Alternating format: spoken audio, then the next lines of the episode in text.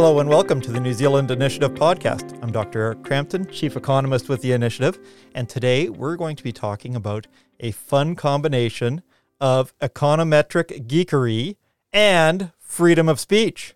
So, with us today, we've got Professor Arthur Grimes.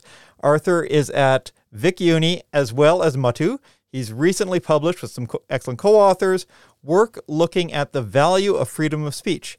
Also with us today, we've got Dr. Michael Johnston, formerly of Vic Uni, with us now in education, but also very interested in freedom of speech issues. Welcome, Arthur. Uh, hi, Eric. Great to be here. Excellent. So, what got you interested in ta- taking this project on in the first place?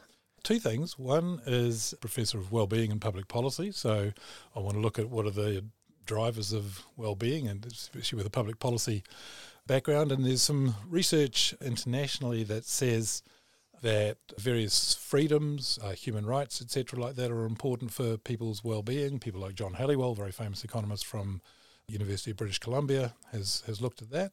But no one had really looked at the importance of free speech per se on well-being. And then I had a very good graduate student at Victoria University, Diana Vilman Tam, who wanted to do a master's project in this area. And so together we worked on that. And then one of my colleagues at Motu, Nicholas Watson, helped me complete the project along to get it to publication. I should mention now that the three of us are co authors, but any comments today are just my own. Excellent. Thank you. So, broadly speaking, okay, this is an international study, great big panel of data. So, lots of countries over lots of years where there have been lots of changes in freedom of speech across these different countries. So, tell us a little bit about the data, how you're looking at this, and broadly speaking, what you're finding. Yeah, so we have got two different data sets for well-being and two different data sets for measuring freedom of speech and other human rights. So that gives us four data sets altogether once we put them together. The longest data set we have is covers almost four decades, and that's for the World Values Survey, and that covers 90 countries overall. And then within each of those countries, we normally have about a, a thousand people surveyed within each of those. So roughly 300,000 observations of individual views. And then the second set of well-being data is the from the Latinobarometer, which is 19 countries over roughly two decades. And of course, Latin American countries change their freedom of speech quite frequently, so there's quite a lot of variation there. Again, roughly a thousand people surveyed each time. And then we have two human rights and free speech databases. One is called C-Rights, which has been a long running measure of freedom of speech and human rights, and that's just a very simple measure of free speech, which is basically two is complete freedom of speech, one is partial freedom of speech, and zero is complete absence of free speech. And then we also have a second set of freedom of speech data and human rights data from what's called VDEM, which is an institute in Sweden, which is a much more nuanced measure of, of free speech, etc. I guess before we get on to the results, how did New Zealand fare in these ver- various studies? So where did we rank? Are we presumably we're among the more countries with more freedom of speech compared to some of the ones that you were talking about earlier? Yeah, New Zealand is a two right through the C-Rights database, so we've complete freedom of speech right through that period. I mean, we've had periods in our history where that's not the case, where there's been government restrictions on freedom of speech, but since in the last 40 years or so, that has been considered free speech. And in VDEM, it's up near the top as well. So I guess these are fairly coarse measures then, because New Zealand has always seemed to, or at least in the time that I've been here, it seemed to be a fair bit different than the United States in terms of how it views freedom of speech, rest- potential restrictions on them. We have a chief censor's office, for example, which doesn't exist in the United States. There's possibility of books being considered to be just objectionable and you can go to prison for having them. And in the United States, that doesn't really happen so much. So I guess these are sort of fairly broad categories. What do you have to do to sort of flip from a category two country to a category one country or vice versa? Yeah, there's obviously measures that they look at that the people who compile these databases look at. Generally, it's if there's some greater restriction on freedom of speech. Canada, for instance, at one stage went from a two to a one. And I don't know exactly why that's the case. It could be to do with the Quebec language laws, where it's illegal to post signs, for instance, in English, etc. So that would be regarded as an abrogation of freedom of speech. Interestingly, in New Zealand, we had an example at the time of the Rugby World Cup where it was illegal to place advertisements for certain products near a rugby stadium, which would be a situation of curtailment of freedom of speech, but that wasn't sufficient in these measures to reduce our measure from a two to a one. So I guess that sort of shows where the Yep. bars lie. It's probably worth noting as well that neither of those examples are abrogations of political or politically motivated speech.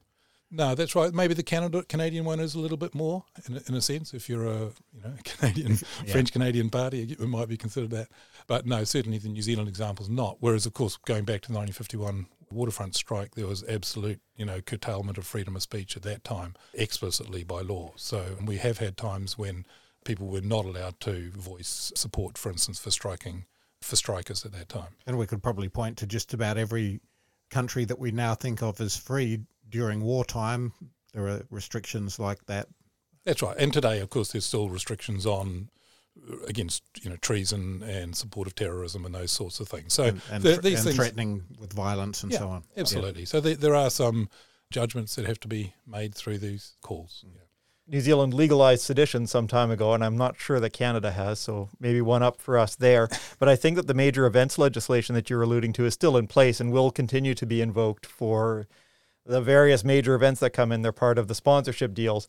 Those could affect political speech to the extent that, like, you could imagine some protester putting up a banner that has sponsors' logos that have been altered in some way to make a political statement, and those running afoul potentially of the major events legislation. So I think it goes a little bit beyond just sponsor rights protection and more into potentially abrogating political speech. But within the grand scheme of things in the world that you've been looking at, so far New Zealand is within bounds for greater freedom of speech. Yeah, well, if, you know, if you could do it on a score of zero, one, two, I think it's Yeah. quite legitimate that New Zealand's a two. Quite. Well, perhaps we should come to your results. So I think there were two kind of main findings. Could you, could you let us know about those? Yeah, well, we had two different hypotheses when we were looking at this to start with. Is free speech uh, essentially a luxury good that essentially the rich and the, the well educated, etc., will highly prioritise? And that would be consistent with Maslow's hierarchy of needs. You know that if you're poor and etc., you're so wor- busy worrying about putting food on the table and getting shelter, etc. The last thing you want to think about is free speech. So if you're asked to prioritise it, would you prioritise free speech highly or not? Now, in the World Values Survey, there is a question where people are asked to state their priorities on certain options, one of which is freedom of speech, and they're asked to put their first and second option. And so it turns out when we look at who prioritises free speech when they're asked, it's essentially the people who have high incomes or high education levels that pr- say they really prioritise free speech. Now, that's not too surprising, perhaps, because one of the choices in there, for instance, that they were asked to rank against was cost of living. So, you know, people who are at the, po- at the poor end are going to say, well, cost of living is most That's important. Bit of a worry. Uh, yeah. Whereas people like me, you know, are going to say, well, free speech is important. So that's sort of consistent with my, Maslow's hierarchy of needs. Do you think there's also a, an element of people from countries that are not free and also not prosperous not really understanding what is meant by free speech? I mean, if they've grown up in a political culture where it doesn't really exist, and certainly they have material worries, but do you think that it's actually possible that they don't know what you're talking about when they ask if you if you value free speech? It's possible. We found other predictors of whether people prioritise free speech highly were the countries they live in. So people in the West, if you like, you know, North America, Western Europe, Australasia, are more likely to rank free speech highly than people in other parts of the world.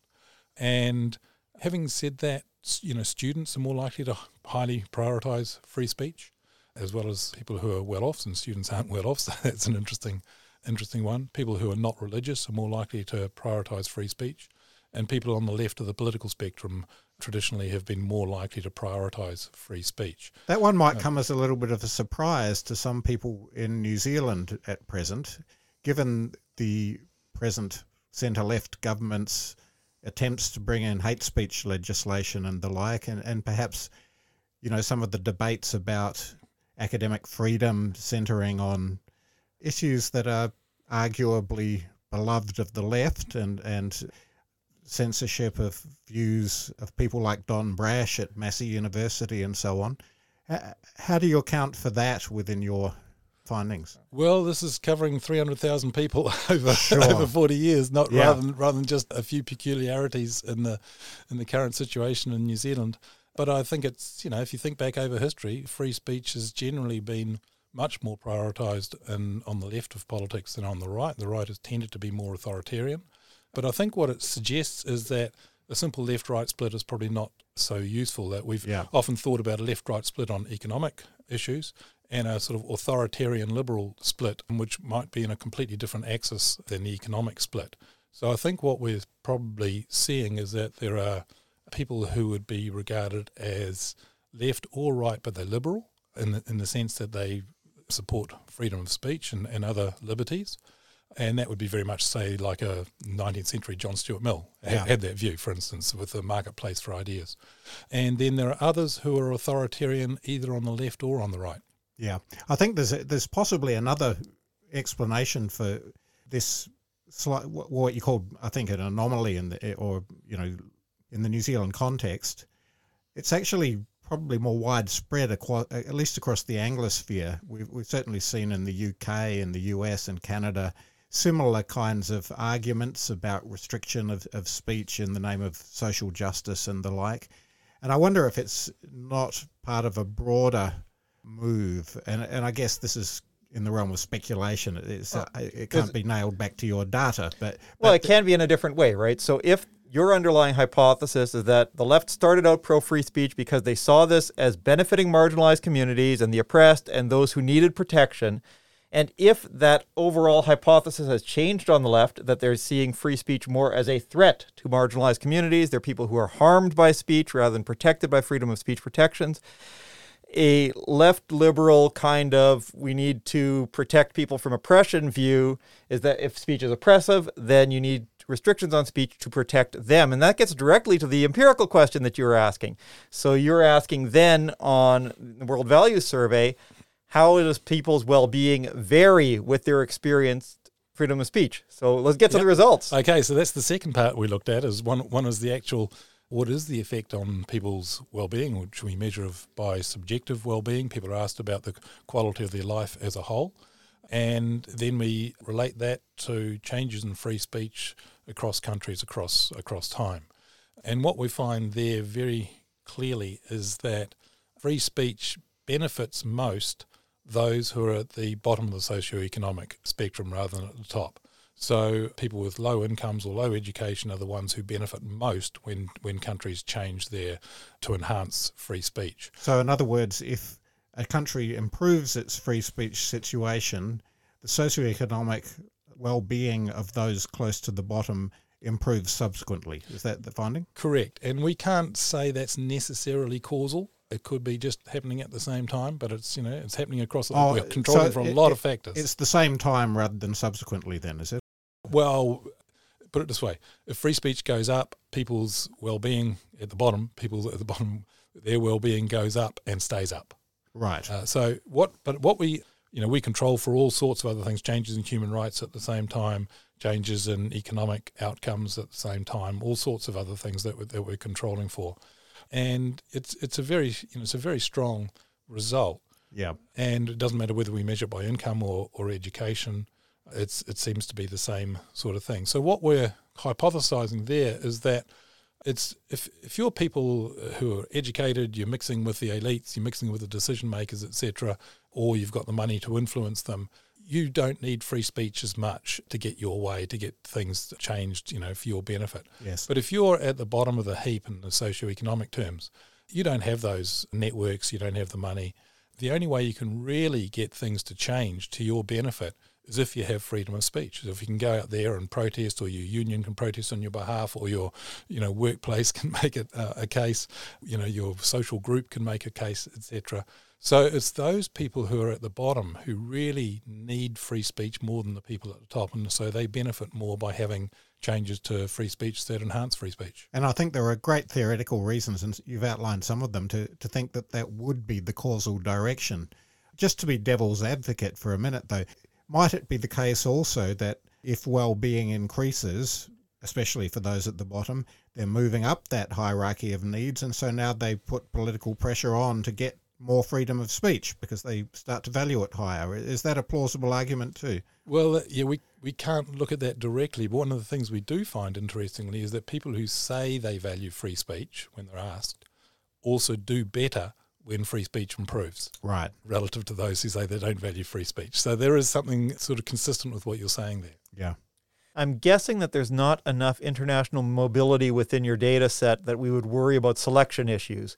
Is that the case, or is it something? I guess I'll, I'll step back. What do I mean by that? Suppose that I care a lot about free speech and I think things are turning sour. Maybe you're going to want to move to a place that has lots of free speech, and then there's a big bundle of things that have made me happier than in the last survey. I'm not sure that these track people across countries.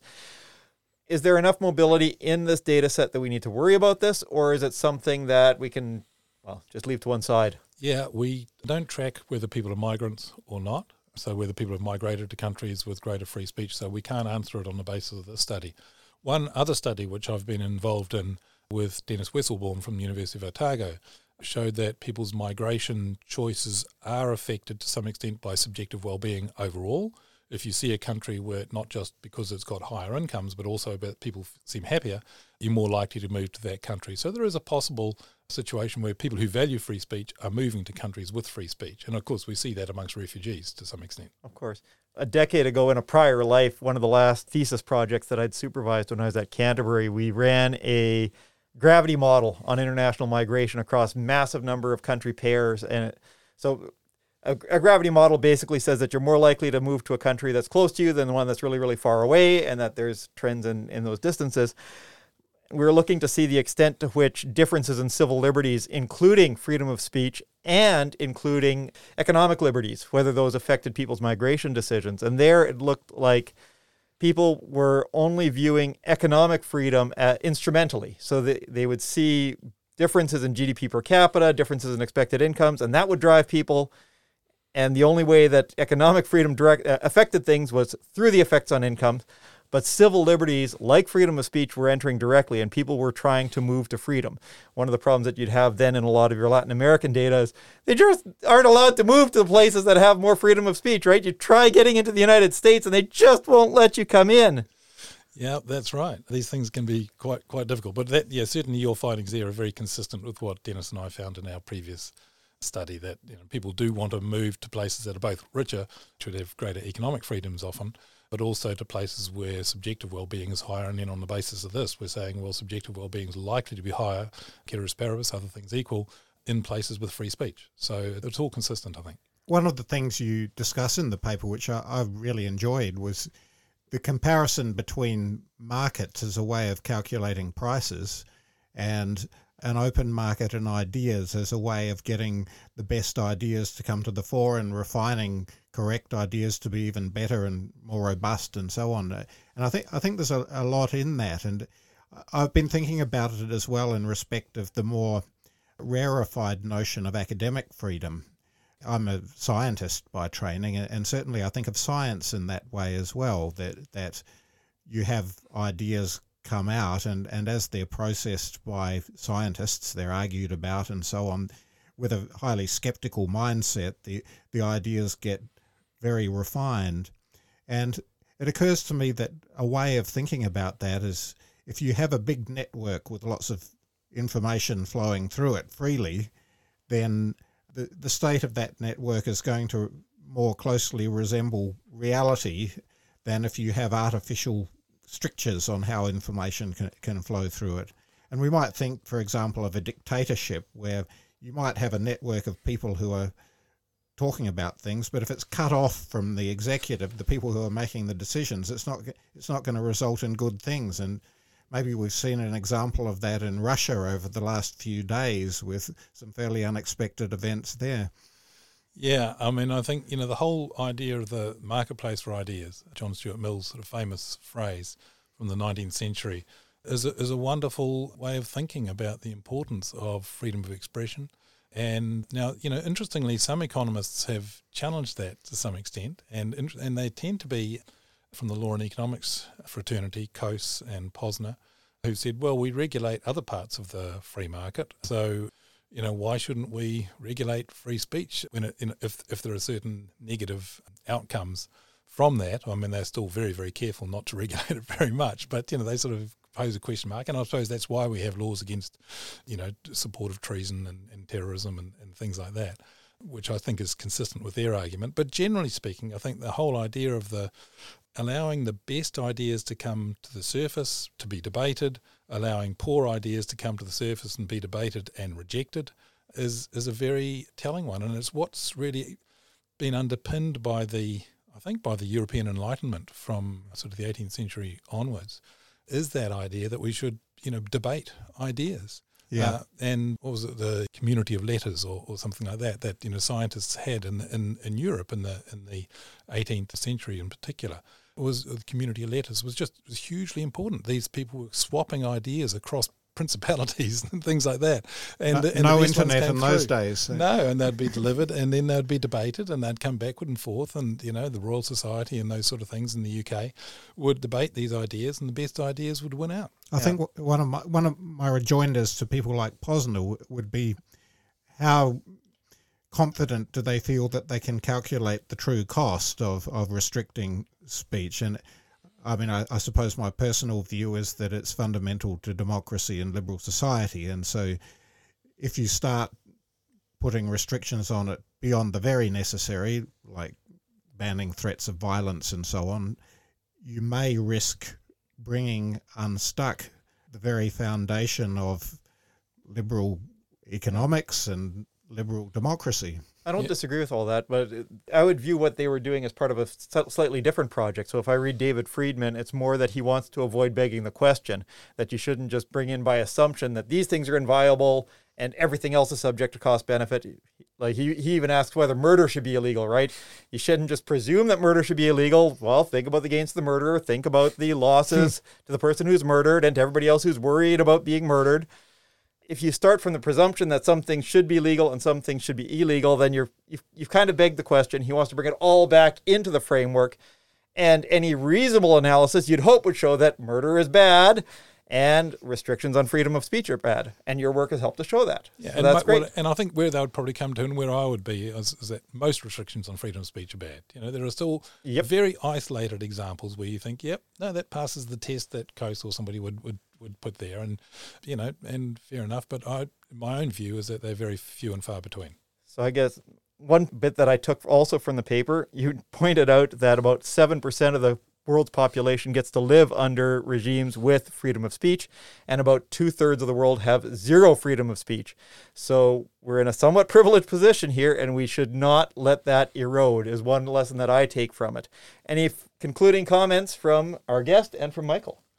Yeah, well, I mean, it's a scary statistic, the one you've just talked about. It's just the vast number of people throughout the world that live in countries where freedom of speech is not allowed, and, and you know, and a large number who is only partially allowed, and then for whom and, and on what.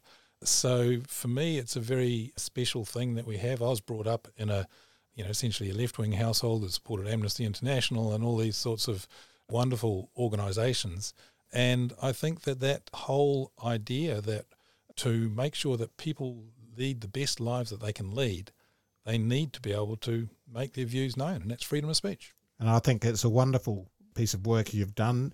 As somebody who defends free speech on principled grounds, it's great to see some really pragmatic reasons for, the, for it as well. So thank you so much for joining us, Michael, Arthur, and thank you, listeners. Tune in next time. We'll see you then.